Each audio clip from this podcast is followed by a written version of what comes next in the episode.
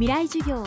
イノベーターインエレクトロニクス村田製作所の提供でお送りします。水曜日チャプター3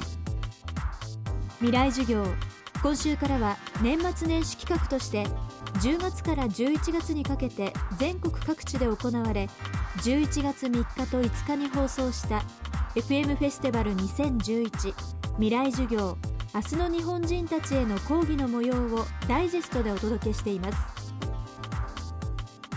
今週の講師は物質の最小単位素粒子の世界を解くための基礎理論で2008年にノーベル物理学賞を受賞した理論物理学者、名古屋大学素粒子宇宙起源研究機構の機構長で京都大学名誉教授の益川敏秀さん。10月5日に名古屋会場で行われた講義の模様です。未来授業3時間目、テーマは真実の見極め方。名古屋大学工学部1年生松野夏樹というものです。最近ヨーロッパの研究でニュートリノが高速を超えたんじゃないかという話がありますけど、それについて先生はどのように思っているか、よかったら教えていただきたいんです。あれは確定してるけどもガセネタねというより高速を超えるということがどういう意味を持っているのか、相対性理論が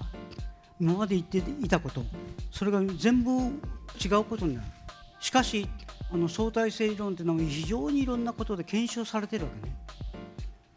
ということは何か言ったら、そういう検証してきたものを保存してしつつ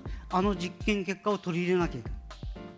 そんな軽業みたいなことできるのか、そういうことだと思いま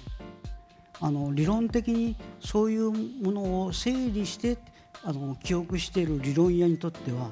これはそう生優しい問題じゃないぞと。そんなものが本当だったらね、こういう事実こういう事実を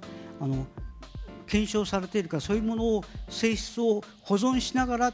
変えなきゃいけない。そんな軽業みたいなことができるのか。それぐらいだったならば、あれは間違いだと言った方が早いと。私はそういう立場です。どうもありがとうございました。はい、村田製作所です。村田さん、大きなものを小さくするのが得意って聞いたんですが、はい、部下の態度を小さくはできないんでしょうか。大きなものを中から小さくしています。電子部品の村田製作所。未来授業、この番組はイノベーターインエレクトロニクス村田製作所の提供でお送りしました。